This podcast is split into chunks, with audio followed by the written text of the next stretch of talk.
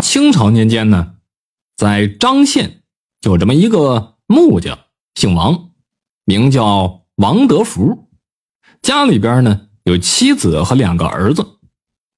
这王德福啊，本不是这当地人，那是外乡啊搬迁过来的。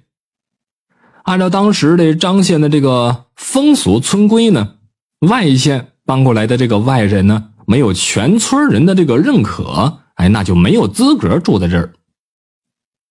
老村长人不错，见王德福一家人可怜，就将啊村子边上山脚下的一个房舍给这个啊王德福一家人住下了。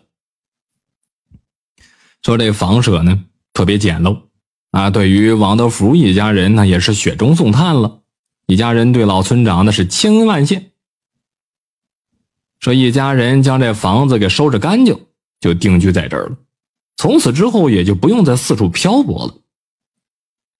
王德福以前呢是个木匠，啊，经常的上山砍一些木柴，在家里边做一些个桌椅板凳或者农具，啊，在庙会的时候啊拿出去卖来贴补家用。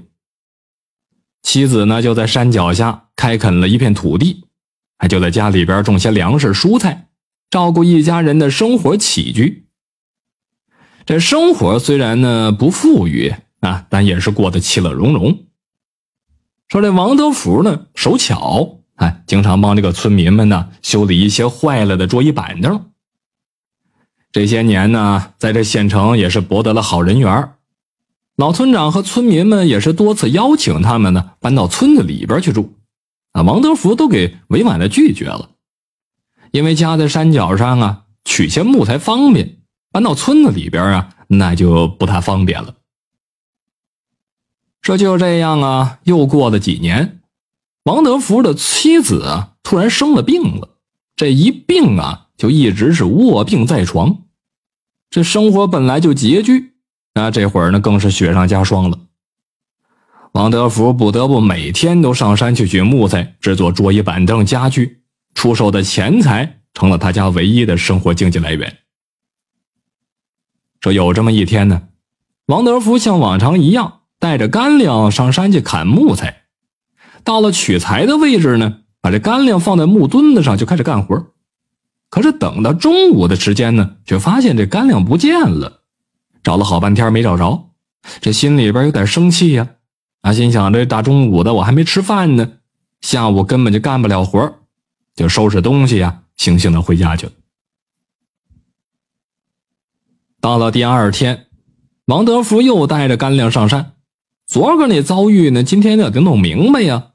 这次呢，啊，也是有所准备。今儿个呀，非得逮着昨天是什么动物吃了自己的干粮。这王德福来到昨天砍树那地儿，啊，依旧是把干粮放在树墩子上，先是砍了一会儿树，然后就躲在草丛里边盯着干粮的位置，瞅了一会儿啊。就见草丛当中啊，钻出了一只狐狸来，走到干粮前就开始是摇扯这干粮袋。王德福赶紧跳出来了，对着那狐狸大声的喊道：“原来是你这该死的狐狸偷吃我昨天的干粮啊！”说着呀，就上前伸手朝那狐狸扑去。这狐狸呢，本身带点伤，反应不及时，就被王德福给抓着了。啊，随手就用一个边框把这狐狸啊扣在里边。拿石头压好，心想着把这狐狸扒了皮，这狐狸毛呢也能卖几个钱也不亏。想到这儿啊，就准备转身接着干活。哎，突然就听见身后啊有一个声音喊他，说：“这位先生，你留步。”但转过身来之后呢，发现一个人影没有，只有被扣在边框里边的狐狸。这时候啊，就听见狐狸说话了。别找了，就是我说的。其实我是一只狐精，因带人追赶，所以逃到这山上来。我实在是迫于无奈，才偷吃了你的干粮。你放了我，我会报答你的恩情。王德福一听这狐狸竟然说话了，他愣了好半天，又看了看狐狸那受伤的腿，一时心中也是不忍，便把这狐狸放了出来。还找了一些个草药，给狐狸简单的包扎了一下伤口，又把干粮分出了一半，将剩下的连包裹一块都给了狐狸。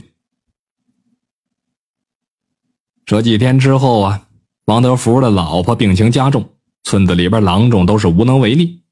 王德福伤心不已啊，只能无奈的看着吧。等到了傍晚，家里边来了一个白胡子老者，自称是山上下山来的医生。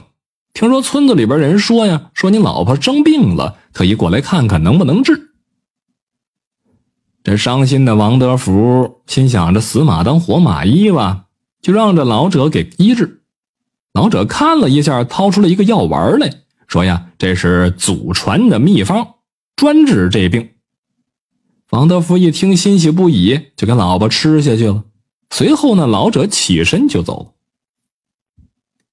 说王德福的老婆吃下药丸之后呢，病情立刻就有了好转，也不咳嗽了，沉沉的睡了过去。等到第二天醒来，哎，这病啊，奇迹的就好了。王德福高兴的抱住老婆，庆幸昨天遇见了神医呀。老婆告诉王德福说，昨天做了个梦，梦里边有一只狐狸告诉他说呀，因为你丈夫在危难之中救过他，所以他过来报恩，以谢救命之情。听了老婆这描述，这才想起来啊，几天前救过那只狐狸精，心里边是感慨呀，善恶真是一念之间。如果当时因为贪念没放了那只狐狸，估摸着就不会有今天的善果了。老婆病好了之后，王德福一家人又回到幸福美满的生活，他的两个儿子也继承了父亲的木匠手艺，这老夫妻俩呢，相亲相依。直到一块老死，在老人的葬礼上啊，听说有村民看见过一只狐狸来过。感谢您的收听，想继续收听下一集的，那就点个关注吧。